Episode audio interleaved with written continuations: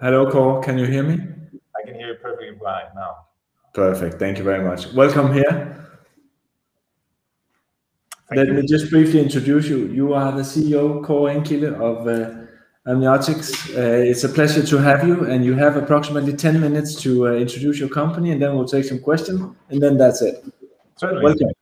Thank you. Thank you. And you there with such a short time, I'll dive right straight into it. So if we start out with uh, with what Amniotics is, it's a quite young company, only six years old, here in in Lund, Malmö, or Lund, just uh, southern Sweden, uh, working with a platform with mesenchymal stem cell therapies, where we really have, you could say, have captured the full process chain, have full capacity within that, can both produce our own products as well as do contract manufacturing for others. Recently listed on First North uh, Nasdaq, and we have a pipeline, and I'll go more into that later on. So basically, what we do as a company is that we manufacture, develop, produce innovative stem cell uh, therapeutics targeting life-threatening diseases, where we really see that there's a lack of uh, efficacious treatments.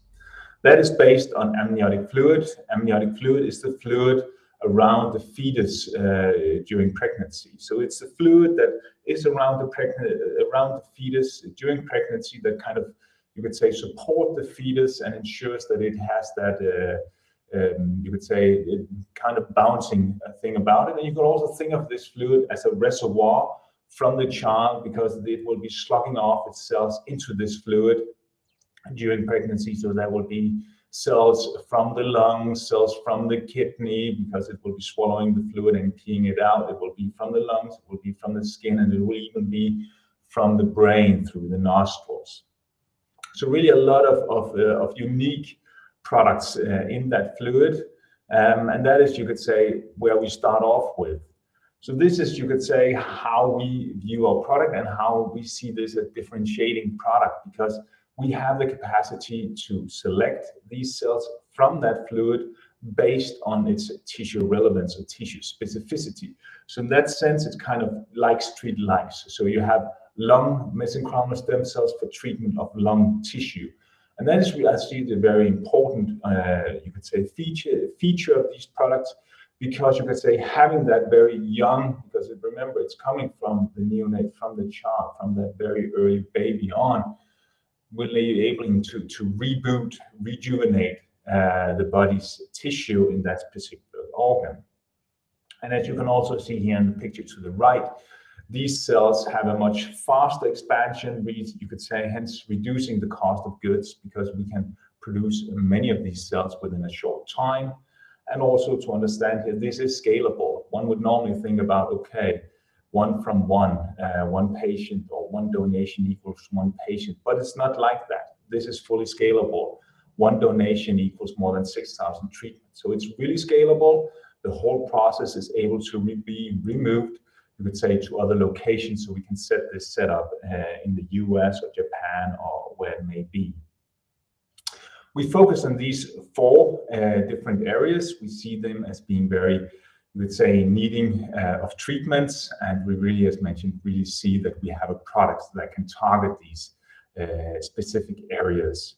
Also to understand this stem cell therapy business is right now quite nascent, uh, but it's really looking and forecasted to grow very, very rapidly, so to reach three point one billion US dollars just within five years' time. So very quickly, and that is of course due to the fact that we see uh, quite a number of clinical trials in this field that is equal to, you could say, more uh, being approved on the market in in a short time from now.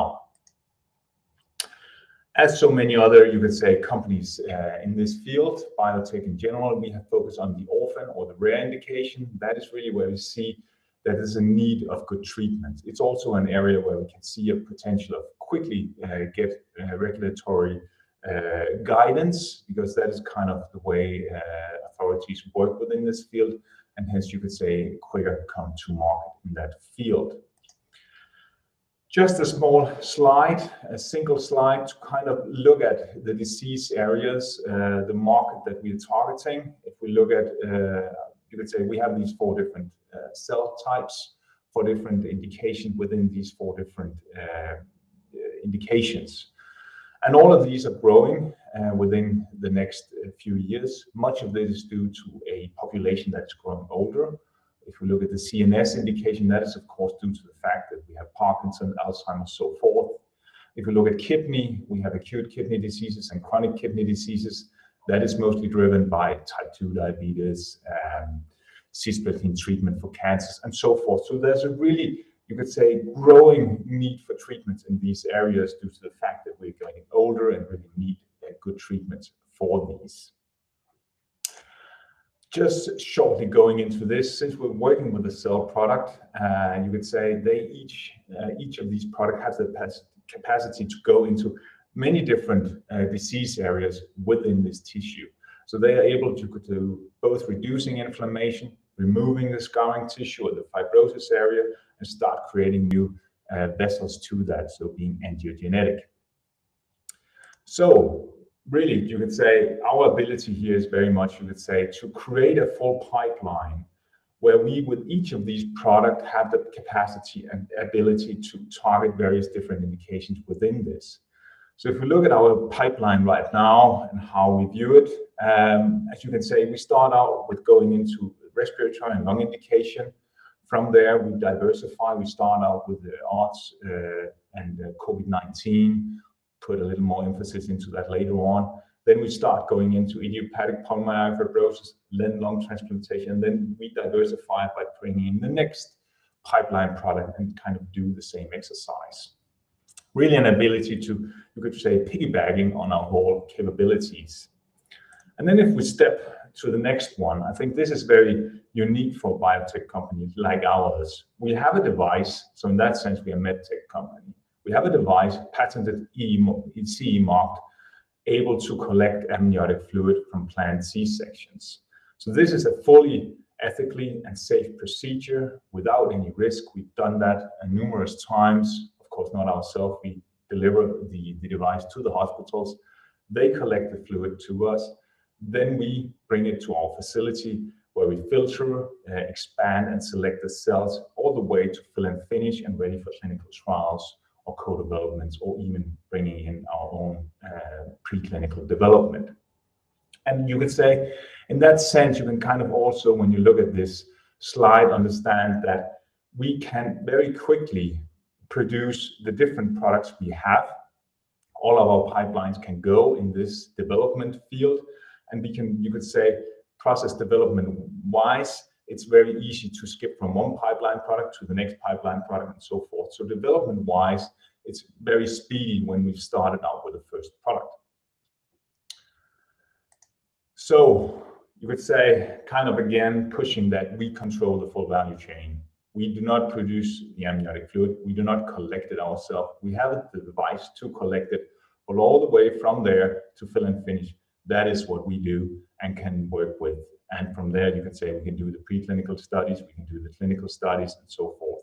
Really an opportunity to quickly out-licensing and co-development with uh, peers in the field. A little on our GMP facility, because I think that's part of our strength. Uh, we have six Class B rooms enabling us to have several pipelines going at the same time. We have QC labs to release our products. We have, uh, you could say, also storage capacity in our own facility. We have manufacturing rights for our first-line product within respiratory indication, and we have the ability as secondary business to produce products for other companies as a manufacturer. Then you can say a little on the clinical indication. We start off with first half next year going for COVID-19, acute respiratory distress syndrome. We are not targeting the viral part. We're targeting the severe patient, those that are in the intensive care, really needing uh, treatments that have this cytokine storm ongoing in the body that really needs reduction of the inflammation, removing some of the scarring tissue that we know can be part of that, and start rejuvenating those bodies. So really have, you could say, what's called an adaptive trial design, ability to go in, do dose escalation on these patients, expand on the dose we find is right and then quickly do a rollover into a phase IIb study. So really enabling us to very quickly move forward. And we'll of course collect more than uh, safety and tolerability in a study like that. We'll look at fibrosis markers, uh, inflammatory markers, also fatigue. Fatigue is what you often describe as post-COVID issue, where you have a lack of energy. Really, you could say, uh, one of the big discussions when it comes to COVID and post-COVID. Also, you could say to understand how we work with patent-wise, IP-wise, we really, you could say, protect our end-to-end process with creating a patent minefield across the way we work. So we really have a strong focus on on having a strong patent capacity and also ensuring that we have the correct wording both for U.S. and EU and so forth, because there's different wordings uh, across the globe. So with that, I'll just quickly summarize in saying we really are a fast-growing company, and we're also targeting what appears to be a very uh, high potential market looking to grow very, very rapidly. We have the opportunity to out-license to pharma companies at different stages of development. We control the full manufacturing process value chain with tissue-relevant neonatal mesenchymal stem cells tailored for these different disease indications, and you could say again, targeting attractive specialty disease markets. I think with that. Perfect. Thank you very much. Sure. Can we go back So can we go back to the slide on the value chain? Uh, because I think one of the key things that differentiates you is that actually you can start in the early stages of this. You actually have capabilities that is differentiating you you from sort of your competition, I would argue. And How how come you ended up with that? Well, you could say, well, when we look at, you could say first off, the the competitors can of course come from small molecules and antibodies. And in that phase, you often, you could say, look at a very different type of product, and you start doing uh, looking at lead products and lead optimization and so forth. We kind of started out with a different way. We started out working with a fluid that no one else works with. Then we built a full GMP facility, meaning that the product we select as lead product, you could say, that's already produced. That all That is the product that goes into preclinical studies. And that means that we very quickly can move directly into clinical studies because we're already working with that. So really fully integrated biotech companies compared with what you normally see. So in reality, you could found another company, is that correct? And say, "Look, this is a medtech company, and we're doing all these kind of things for for other uh, clients basically." And that's what you refer to as the secondary business opportunity. Exactly. You could say if we look at it, we have several fallback positions. As a biotech, I think that that's also quite unique. Normally, when you talk about biotech, you have a single asset. So you're really a one-trick pony in many instances. So we have fallback positions both in each of our products. We have fallback positions onto manufacturing. We have fallback positions on the device itself because no one else have a device to to collect this this fluid. And there is interest uh, across the globe for having a device like that that can collect this fluid because all of them. Yeah can also see an opportunity in that. Okay. Do you have any patents here that is uh, relevant? You could say we we work, of course, with patents. Uh, we have patents on the device and so forth, uh, all around that. We are working with patents and IP across the rest. You could say from a patent perspective, what you really don't wanna end up in in having to start out paying the high high cost on patents too early. So what we do is we file, and then we keep it in the IP. Okay So, so You could say we don't right away have to spend a lot of money on it, but we still make sure that we have that stick in the ground and that right, you could say, time of fighting. So No one- Understood.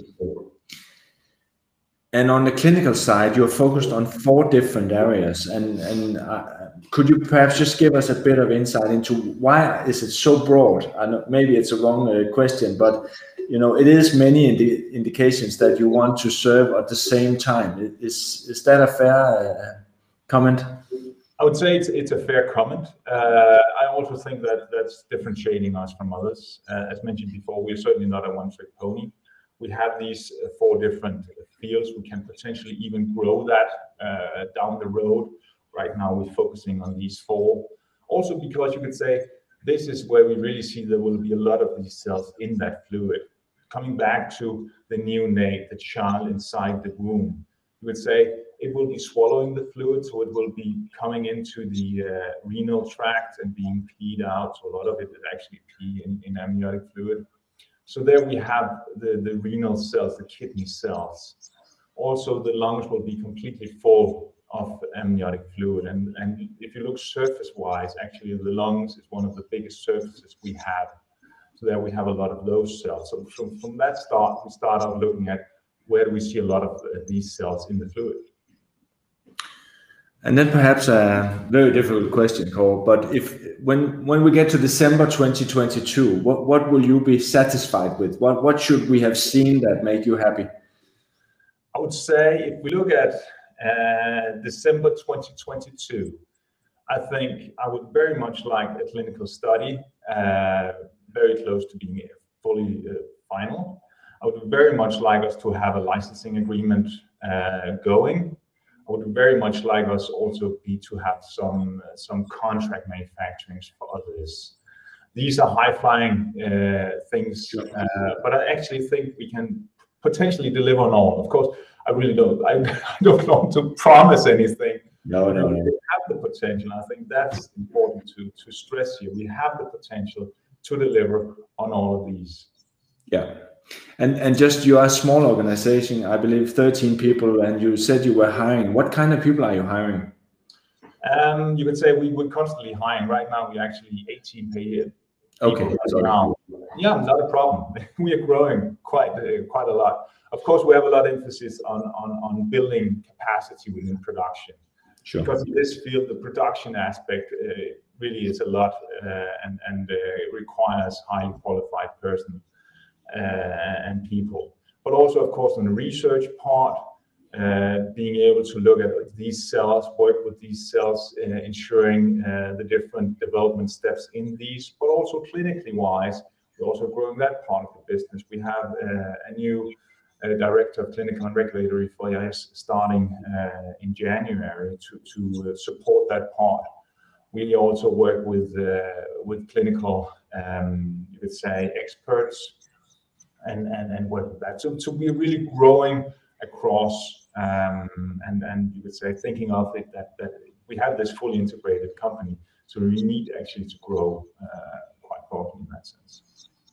Final question, Cole. The shareholder base you have right now, could you just briefly describe it and perhaps also go into your kind of holding, if you hold any shares? Uh, just to give people an idea what what we're talking about. What you who are you co-investing with? I think that's an interesting.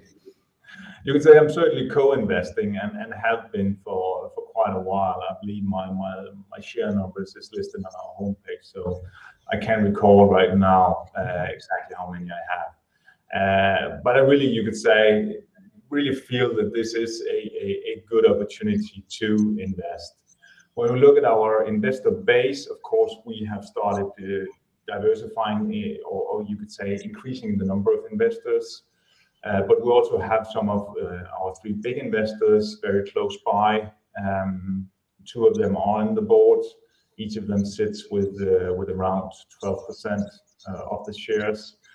Um, and all of them are very much, you could say, focused on on supporting the company uh, moving forward and have been also in the past.